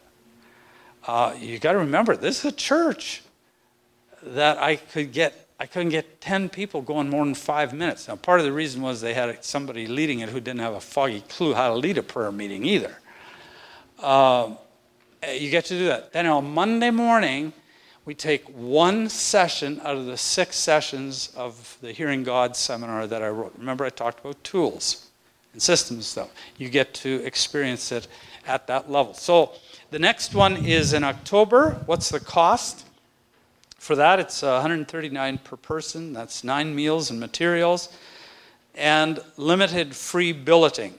And uh, there's hotel rooms there as well.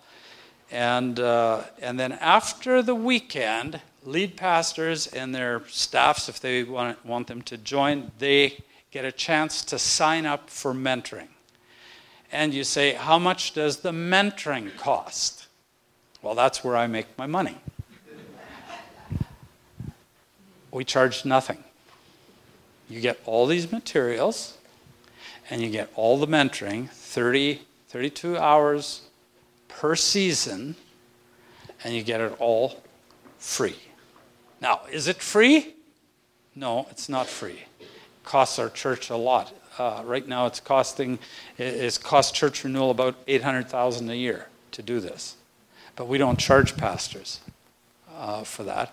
You know why? Because we're family. We are not in competition, and these denominational competitions, they got to cease. Enough's enough. We're family. Is it true? And family love each other. Is that true? You're my brothers and sisters. The people sitting at your table, whether you know them or not, those are your brothers and sisters in Christ. We're going to have to spend eternity together. I don't want to charge you exorbitant price and then have to look you in the face when I get to heaven. You know what I mean? And so we have to help each other. That's where synergy is going to come. And the body of Christ can win. Thank you, Pastor Ray. Before Pastor Mark comes to give us up some uh, directions for lunch, I want to have you hear from two of our pastors who are part of, of Church Renewal. K.R. Davidson Jr., please come over, K.R., if you would, and Connie Denbach. And uh, Connie drove in this morning from Toronto to be with you all to, to share a bit of her story.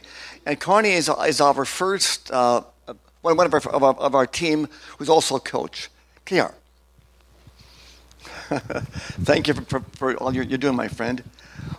What's one or two things that God has, has been doing in your life as a result of church renewal? I, th- I think he's. Uh, it's interesting because I started church renewal when I started pastoring yeah. which was about three years ago. And so I never knew what it was to be a pastor without church renewal. And I thank God for that because in my mind, I'm, uh, I come from a past workaholic tendency. I know no pastors have that issue. Um, and so I had a lot of ideas of what I would do and how I could do it. Um, but immediately, as soon as I started pastoring, I was uh, inclined to attend this place called Steinbach that I'd never heard of before. I had no idea what the premise of uh, it was about, and it was uh, it was exceptional to say the least. I, I, don't know anybody that's ever been to Steinbach that just doesn't come out changed and understanding just the, how the power of God's not only moving through the church. I love it when my dad, you know, my dad would go for walks through the community. You, you know, when you can have that sense when you walk into a church, you can just you just know the presence of God is there. The beautiful part is my dad said, you know, that same presence is there when I walk through the park and when I interact with the people. And I think that that's what we're about. It's, it's not just about our church, it's about transforming our cities, it's about transforming the relationships around us. And that's what I wanted. And I came back, and God just arrested me with respect to all of my great ideas that I was going to apply. He just says, hold, off. And the interesting part about church renewal is it's not a program. It's, it's really about dealing at the core of who we are and understanding that God has a plan for our church. And sometimes we've got to get out of the way and be able to listen for what He wants to do. And that takes a little time because we think that we have all the good ideas, or at least I thought that, and sometimes still do. Um, but as I went through this, I, I, I would have, at the beginning, I, am going to be frank. I'm going to say, I, I don't need this. I'm on fire for God. I love Jesus. I have a great devotional life. I'm not one of those burnt out pastors. And what I realized is I had some huge issues with pride that I couldn't even see in myself. Uh, he's given me a, just a love for the local church that I know has been birthed through this. But I understand that where I'm at with respect to my relationship with Christ is the ceiling for where everybody's going to be at in my church. And the relationships around me. And I go, Lord, what more? What more do you have? And and the most beautiful part that's come out of this, and it, and it, and it takes time. This isn't this isn't like a six week program. Like that's just not what it's about. It's it's transformational at the lifestyle level. But now I get to share it with those that are in my church and those that are really close to me, those that are on the board and those that are in leadership. And we go through it together. And it's not like, you know, as, you know, as pastors, we have, that, we have that obligation to be able to lead through servitude. And where we're at, we, we need to push that forward. But boy, is it beautiful when you see the people beside you that are just coming alongside and you see their growth, and it's like this growth that's in tandem. And, um, I really wish that you had some of the implement lessons a little earlier on in the stage before I made some of the mistakes. I would always find I'm, you know, you know, God pressed on me for to make a change with respect to the leadership, which is something I postponed on for about a good year. And then I finally went and made some of the moves. And uh, lo and behold, the next lesson was all about how to do it without making the mistakes I'd made the previous week. But everything's very practical. It's rooted in prayer, but it's, it's, it's rooted in understanding that Jesus is here with us and he speaks to us. And man, I want everybody to have the relationship that I have with him. And if there's uh, if there's the practical tools out there for that to happen, I, I'm bivocational. I'm a I'm a lawyer. I can go and study anything and I immediately think that everybody's read all the same Bonhoeffer books as me and all the same, you know, whatever, you know, if, if, there's a biography out there, I've read it on Christian leadership or whatever the case may be. And I assume that everybody's there, and they're not. My wife's my best example because she just brings me down to earth and says, just give me something simple. And they really want something so that they can interact in relationship. Everybody wants that to be true. And what's come of this is that. And that's, that's what I'm thankful for. thank you so much. Connie Denbach. Connie, you drove this morning from Toronto. So why did you do that? That's my first question. I, I, I have three questions. So tell me the first question first. Why did you drive all the way from Toronto to be here in Niagara today on your own time? Why? I love church renewal. I really do. Um, it has made such a change in me and in my church, uh, and in a different way than we've all been to a zillion seminars, yes? And we've all said that's going to work and taken it home, and guess what? And you realize that there's got to be something more to church than this. And um, I don't feel any un- under any obligation to chair church renewal. I don't feel that I have to, I don't feel like I owe you anything. But Jesus is in the center of this. And it's way too valuable not to share. Because if Jesus if Jesus is launching a discipleship movement that will transform pastors and transform churches and transform the country, why in the world wouldn't we drive to Antarctica to share that. Connie, how many years have you now been part of Church Renewal? How many years? I went to my first church renewal meeting five years ago in May. Oh, May's over. Five years. I should get my, what are the tokens you get for? No. A big thank you. Okay, and uh, I've been coaching for four years. Now, is there a ch- is there a change starting to show now in your church in Toronto? Oh yes. Uh, five years ago, our depressing just wouldn't wouldn't um, describe it adequately, and the worst part of our church was actually the pastor. Um, our board meetings would go on And till. who was a pastor? Oh, that was me, by the way. Sorry, I thought you knew. Um, our board meetings would go on till 11 o'clock, watching people body check each other pretty much for, with their own agendas. Uh, we lost chair after chair after chair because they couldn't stand it. We couldn't get anything done. In our polity, the minister has no input into the agenda, the minister doesn't chair, and the minister doesn't have a vote at the board. And it was just going in circles and going nowhere. And the harder we the harder I worked, the less got done. And you have to understand that church renewal, you've heard it said that it's not a program, it is a renewed interaction between the dynamic work of the Holy Spirit, ancient practices of the church, and practical application week after week after week in mentoring. And that is a combination, I think, that has rarely arisen in church history. And you can take a situation where nothing should be able to be made to work no matter what you do with it. And you have to appreciate in the United Church, it's not a lot easier than in your churches. I'm being a little sarcastic. Uh, the Lord's still working on some character issues, sorry. Um, but there is something remarkable about applying the smarts of God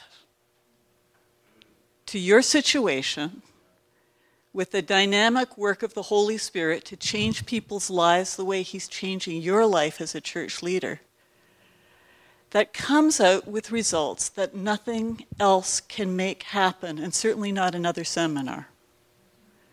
And so, when we're talking about church renewal, if I can be so bold as to keep re- redefining it for you, we're really talking about re engaging with Jesus in the Great Commission, which is making disciples of all nations and starting with us.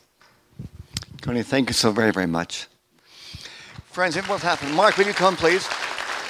Pastor Mark will, will give us some uh, food directions, and then we'll, we'll have a very, very quick lunch if we could, and then have a, a, a Q&A time with you all and Pastor Ray before we'll wind up and be out of here about, about 1.30. Mark, please. It's your time for a Q&A time with Pastor Ray Duerksen. Anybody? Who's the, who's the first one? In the back, please. Yeah, I think I heard you say three things: uh, simple tools, systems. I'm guessing there's a third S. I just didn't get it. Strategies. Strategies. There you go. Thank you. Yeah, yeah. Can you say a little something about the, well, the strategies? I guess that would just be the, what are you doing next? How are you putting this? No, the the the uh, the strategies uh, that we use are, for example, the the men- mentoring would be a strategy as opposed to conferences, seminars, that kind of stuff. So the mentoring is critical for that, for passing on information. You can go to, we can, uh, you know, we can have a thousand books in our libraries. We can go to endless conferences and stuff. But we read all these books, we have all this information, but we can't retain that. Mentoring is a way that you retain the information that you need to actually do what needs to be done. It's also needed for uh, impartation. Uh, if you're going to pass on heart, you can't pass on heart through books. Uh, conferences, again, can do it to a point, but you get one shot at it. That's it. If I come here, I talk to you one time in my life, and I go away, I will never change your life. Never.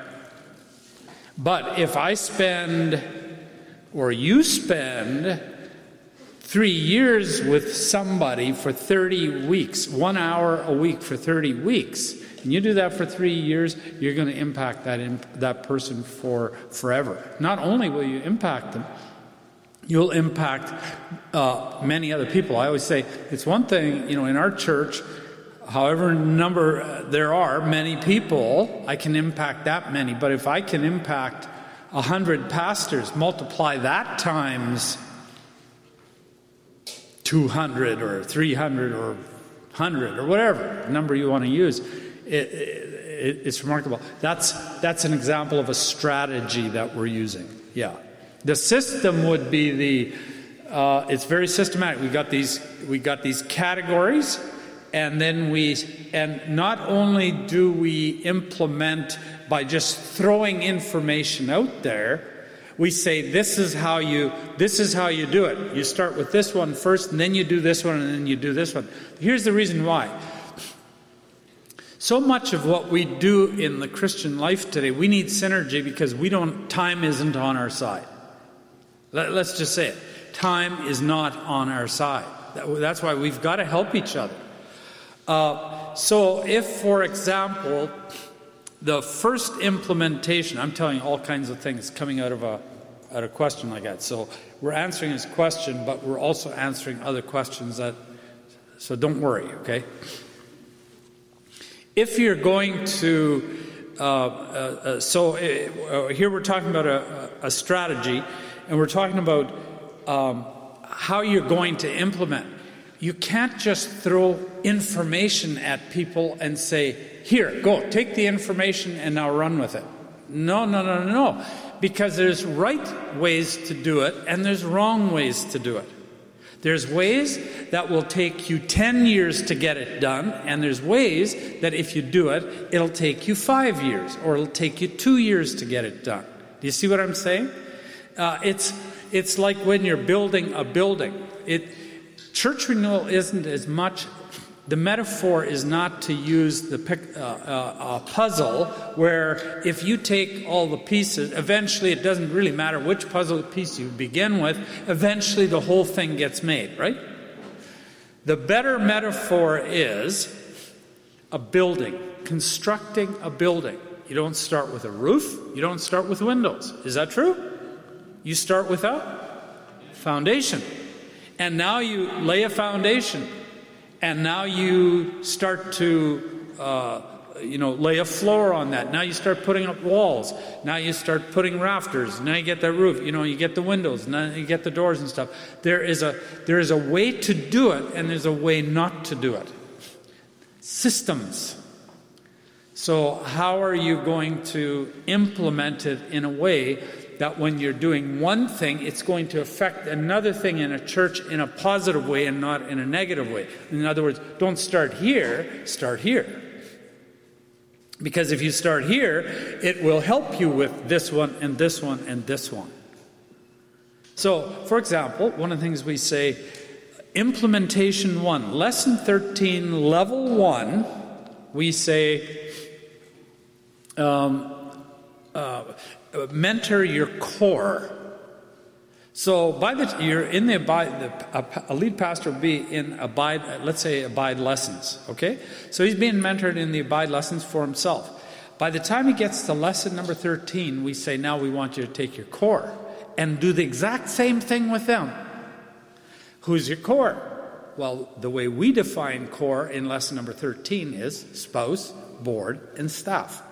Whoever the key influencers of your church, whoever that happens to be. And by the way, one of them is your spouse, whether you want them to be or not. True? Whether they're on staff or not, not has nothing to do with the issue. They have influence, and they're the people are watching it. So we do that. Why do we do that? Well, be- because at some point you're going to implement. Uh, an event like a Hearing God seminar, or you're going to uh, you're going to implement a set free retreat, or you're going to implement a, a, an Empower Ministers retreat, or a prayer summit, or whatever it is that really impacts the church. But you don't want to get to those events, and now you find out you got one stickler on your board, or one staff member, or one influential per- person in your church who is going to now stop the whole thing. If you start discipling or mentoring them right away with, you know, by lesson number 13, long before the end of level one, 28 lessons, it's before the next implement steps. And so what's going to happen is you're going to, number one, you're going to find out. I'm just giving an example of how this works. That, that, this is an example, but you're learning something at the same time. These are things we, dis- some of the kinds of things we discuss. You're going to find out very quickly which is, if, if you have a board member who's going to try to stop you from renewing your church. You're going to find it out, but you're going to find it out when it's in secret or when it's in quiet, when you're discipling, not when you've announced an event to the entire church and invited them all out, and now somebody sticks up their head and fights you on this thing. Do you see what I'm saying? But not only that, if uh, chances are they're going to want to and they're going to be discipled and when they're discipled they're going to change so that by the time you get to an event that affects many people at one time they're going to help you pull in that direction. Does that make sense? So there's a reason why we say, okay, now implement here first. Now do the hearing God. And that will affect your prayer meeting. And then if you do that, that will affect your partners. And if you do that, that will affect your set free. And so on and so, so, so forth. So tools, simple tools for multiplication, systems, how do you do it? And then strategies. And for church renewal, a key strategy, for example, would be the mentoring thing, which, by the way, is an ancient path. Who did mentoring? Jesus. Did we come up with anything new? No. Nothing. Someone else? Great question. Thank you. Very simple. What is the nearest airport to Steinbach? Um, Steinbach, Steinbach uh, Airport. Uh, that's the one I fly out of because I fly. But no, the one that you'd be flying into would be Winnipeg, yes. And it's uh, from there. It's uh, 60 minutes because it's on the northwest end of Winnipeg. So then you drive another 60 minutes to get to us. Yeah.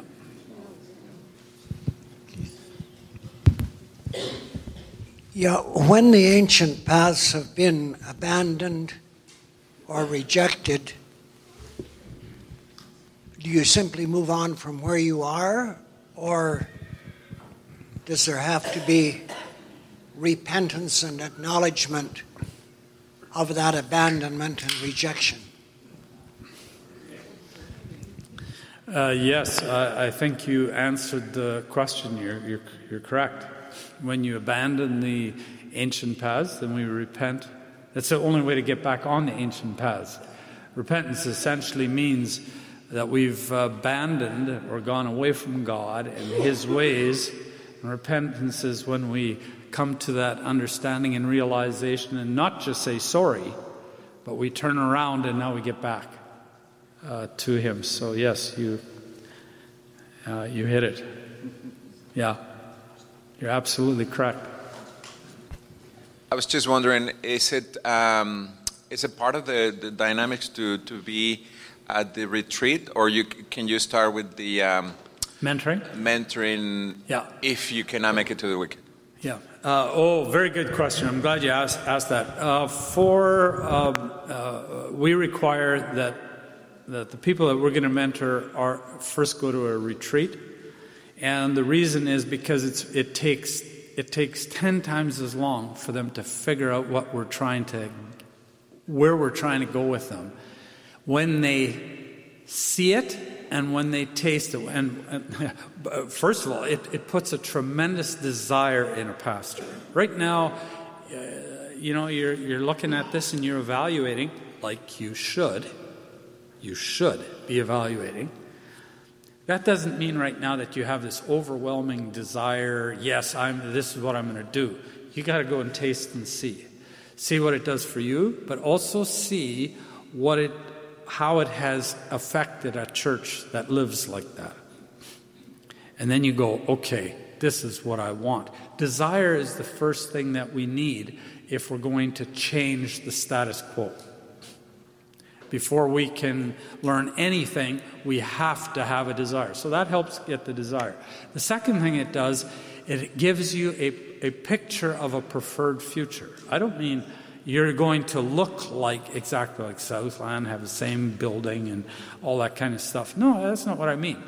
But it gives you an idea in your head of what it means to be renewed. That's what a church look, can look like when it's renewed. Oh, I get it. Now you take that in your setting, and it's going to look a certain way. So that's why we, we require it. it makes the mentoring much, much easier for us. Great question.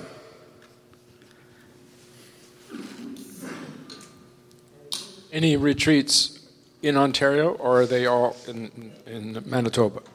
Uh, at this point, uh, the, the day might come because churches are being changed and renewed and stuff like that.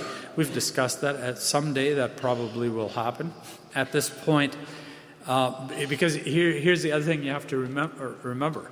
All the ch- lot, these churches are changing. KR was talking about it. Mm-hmm.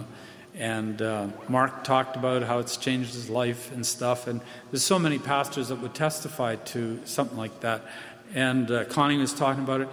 But here's what you have to remember Southland, Southland didn't plateau.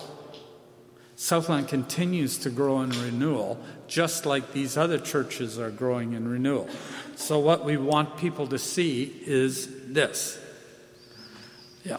And so the materials and everything that you were showing are available when after you attend the retreat. That's correct. During and retreat. and not, uh, uh, but but I'm going to say that with a qualification. It is true that pastors get all those materials, but we don't just. It's not like they sign up and now we send them all the materials. No. Uh, we have divided the manuals up into two parts 1A, 1B, 2A, 2B, 3A, 3B. And the reason we do it that way is so that uh, if, should there be an unscrupulous kind of individual that wants to just get the materials and then run, uh, they can't do that. So they get half of it, they get mentored in the first 14 lessons, then they get the second half. So they stay in uh, mentoring. And here's the reason why it's not just because we're, uh, we're, we're proprietary, obviously we're not, because we're not getting any money for it. However, what we are doing is guarding the integrity of the materials and of the strategy, that, going back to that word, because without mentoring, it's just more information. And information if information could have changed our churches, this should be the most renewed church in the history of mankind because we got more information than we've ever had. And the truth of the matter is, the information has killed us. It's not more information we need, we need the right information, and then we need. We need to apply it, and that means we've got to do it together. When we don't do it together, we don't apply it. And Mark, just cut us off when it's time to cut off, okay? Just say, that's it. Two, there's two more, Mark, two more. All right. And that's not on my part. That's for you, to be merciful to all of you. Uh, what does the mentoring look like and what does it consist of? Uh, the mentoring, uh, so let, uh, okay, so they, they get the first half of level one when they start, and they, uh, they're assigned a lesson. They read the lesson, and the lesson might be 10 pages long. Uh, I think the longest lesson is 30 pages long because occasionally you run into theology issues, and, and then you got you got to go a little further because it's, you're dealing with pastors here. And uh, so you can't just throw whatever. And many, many denominations. Can you believe that? How many denominations are staying in something like this? That's hard to believe that you can have such a cross section. Do you know that at one of our church renewal weekends we had over 70, 70 denom- denominations represented? That's phenomenal. This is a Holy Spirit kind of thing. So, anyway, they read it. There's an information section. They've got to answer the questions about the materials. That's information. Then comes application, personal application questions, and then comes implementation questions. And depending on what kind of a lesson it is, there's to there's always information questions, but sometimes in the abide and grow character, there's lots of application, not much on the implementation, other than you've got to be mentoring the, the your core group, eh, you know, along the way as well. Once you get into levels two and three and so uh, and beyond, then there's implementation, lots of implementation. Did you implement this? You know, did you get the hearing God going? Did you get the weekend prayer going? Did you get this going? Did, did, tra, tra, tra. So there's those kinds, kinds of questions. The whole thing is based on doing something. Yeah. One last question, Mark. If you would find somebody, one, one final one. Hello? Yeah, okay. Um, rule of thumb to move a church from prayer believing but not praying to prayer saturated is five to seven years. And I'm just starting to see that happen in my church. I'm year four. What's a rule of thumb kind of framework to move a church from organizational, structural um, mess to church renewed? Uh, that's a really good question there. Uh, is it David? Yeah.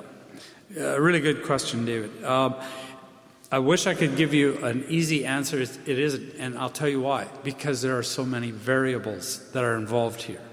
You have to consider the age of the pastor, the experience of the pastor, the giftings of the pastor.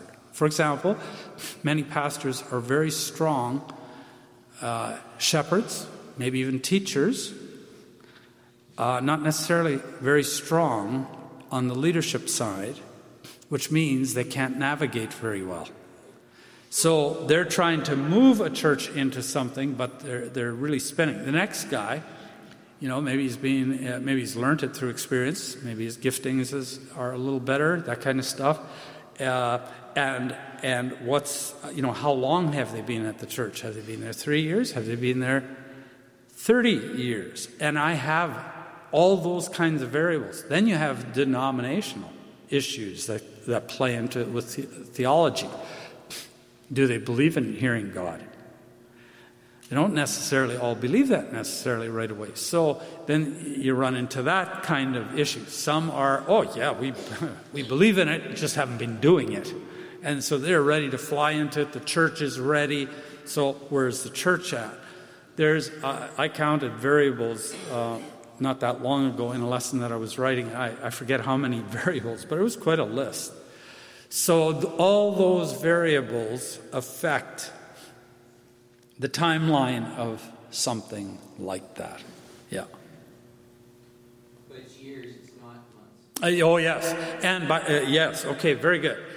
We're not talking about uh, renewing or transforming a church in months. No. In fact, this is a lifelong proposition. We're, we're talking about saying, This is what I now do. I, this is the pathway I'm on. This is what I'm going to do with my church for the remainder of my life. Yeah. And then you just keep working that. We've been doing it, you know, 24 years at Southland now. Would you say an early adopted church would probably move this way in three, or four years? Yes. Yes, exactly. It's going, yeah, that's exactly right. Yeah. And yeah, an age of congregants. Do you have more millennials? Do you have more, or do you have more boomers? Or, uh, you know, that kind of stuff. It's going to make a huge difference on how quickly you can move on some of these things. Yeah. Well, friends, before we wrap up, maybe just one more comment, David, on that, on your uh, thought right there. Talking last night to about a 30 year old Asian pastor now into two, his second year of mentoring. Pretty gifted young guy, and he said, I'm told because of the radical change in my life. Now it's impacting my board and those all around me. So he said, Johnny said, it's going faster than I would have thought. But again, he said that was his storyboard. Uh, last one was this that uh, a pastor from Vancouver is a Chinese pastor in a large, large Chinese church. And in that culture, it takes more time because of, of, the cultural nuances. But a year back, when he came with a small team of 12 that time, he came out of the press. he said to me after, he said, John, I now have to build a new file folder in my brain for prayer. Coming out of the Southlands monthly prayer meeting.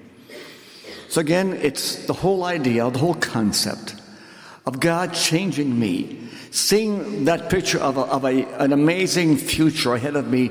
I assume not, not, not, not, not, not I'm sorry, haven't experienced just yet. And then saying, Lord, that's where I want to go. In fact, that's where I have to go. Now, before we have uh, prayer by Carol Davidson, on your table are, are, two things. One is a church brochure to, let's if you want to join us, let's say in October or in January in Steinbach, right? But if you're coming in, in, in October, you better sign up by, the, by midsummer before it's all filled up, right? And, and the info is all in, in this uh, brochure right here. In other words, there's also a little church renewal response card if you want us in some way to, to connect with you over the days and weeks ahead. And with that, I'll ask Carol to come up, please, if you would and close us off in your comments and prayer. And friends, thank you for coming out today and taking time with us. And we pray in some way that you've been encouraged to see a, a future that includes you. It's interesting. Uh, when John and Lorraine met with me last year, uh, I didn't really have a gauge of what the response of the Niagara Church would be. And one of the things that I navigated with Mark Royal and others that assisted uh, in organizing this is I had an opportunity to review each and every church in Niagara. There's about 437 of them. As I went through the listings, um, sometimes I was saddened because I would find a newspaper article and see that a, uh, a church had closed, and every time it's just sort of like it was a like this knife that hit me. But what I did see was I would check every one of the church websites and the events that were going on. And, you know, there's a little Jehovah sneaky going on. God is active and vibrant in all of these churches in Niagara, and you can't tag a denomination as being dead or another one as being alive. He's just moving. And I believe that this is a response to what God wants to do. And, um, it's prompted me to take a look at a little bit of a church history in Niagara. And uh, I came across this conference that was held in Niagara on the Lake in 1888. And I think some of you know the conference I'm referring to. D.L. Moody had invited Hudson Taylor to North America. He says, You've got to come to North America. We've got to do something more with the ministry that you have with the China Inland uh, Mission. And the beautiful part is that the first place that he visited in North America was Niagara on the Lake. And he gave his speech to those pastors, and uh, he left Niagara on the Lake not knowing what the response would be. And he got news while he was in the U.S that Niagara had stepped up to the plate and that they had sponsored eight missionaries, the first missionaries to be sponsored from North America for the China Inland Mission. And as that news went out to the various missionaries that had already started to commit through the United States, those missionaries would start to lead to a send off from their own hometowns. And their own hometowns wouldn't even accept the money that Niagara had. It had started a spark and there was missionary upon missionary that was supported thereafter through North America. At the time Hudson Taylor came to North America, he only had 200 missionaries in, in China. And before he passed away, there was 1,200. And I think we know the story of the effect in the China Inland Mission. Was it Niagara that made that move in China? No. Did they get to play a part in something that God was doing? Absolutely. They had the privilege and they had the honor. I believe that each and every person that we see on a Sunday has a desire to know Christ, and for some reason, there's something blocking them. And I, and I, and I really believe that they need help. They need things that are functional, not ethereal. And, and, I, and I know this, I've lived this, and I can tell you if you're in mentoring, you'll be convicted by the other pastors as they move, even more than you get convicted by Ray and his stories. Because it's about us working together in unity. And as I see what God is doing here, He's saying, you know what? Niagara really is the Bible Belt of Canada. And we're going to step up to the plate, and there's going to be something seen here that hasn't been seen before. And we're going to let the Holy Spirit not just come into our building, we're going to let him come into our region. And we're going to let him have his way. And we're going to honor Jesus Christ as Lord. So I ask that you bow your heads as we just close in prayer and we just ask him to come in and do what he does. Lord, the privilege is all ours to step into a time and place where we can hear you and we can obey you. We love you, Lord. We love that you've chosen us. Out of all the people that you could have chose, you chose us to know you personally.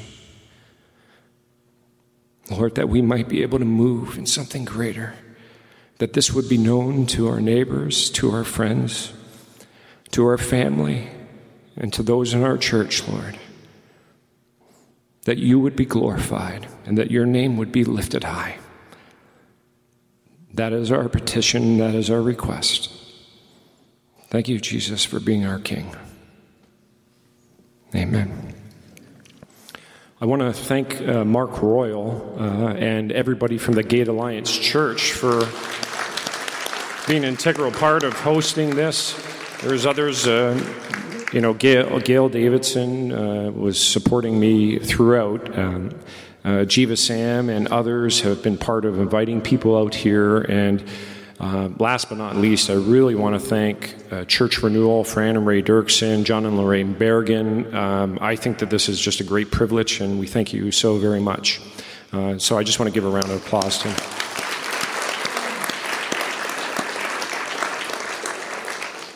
If you know Ray, this is a real anomaly that we went like 13 minutes past the deadline. So the nice part is when you start mentoring, you start on the dot and you end on the dot. So uh, thank you for your patience and extending uh, the liberty of the additional 13 minutes. And I thank you, everyone, for coming out. It was a real privilege to get to know some of you, and I look forward to chatting with you more so. Thank you very much.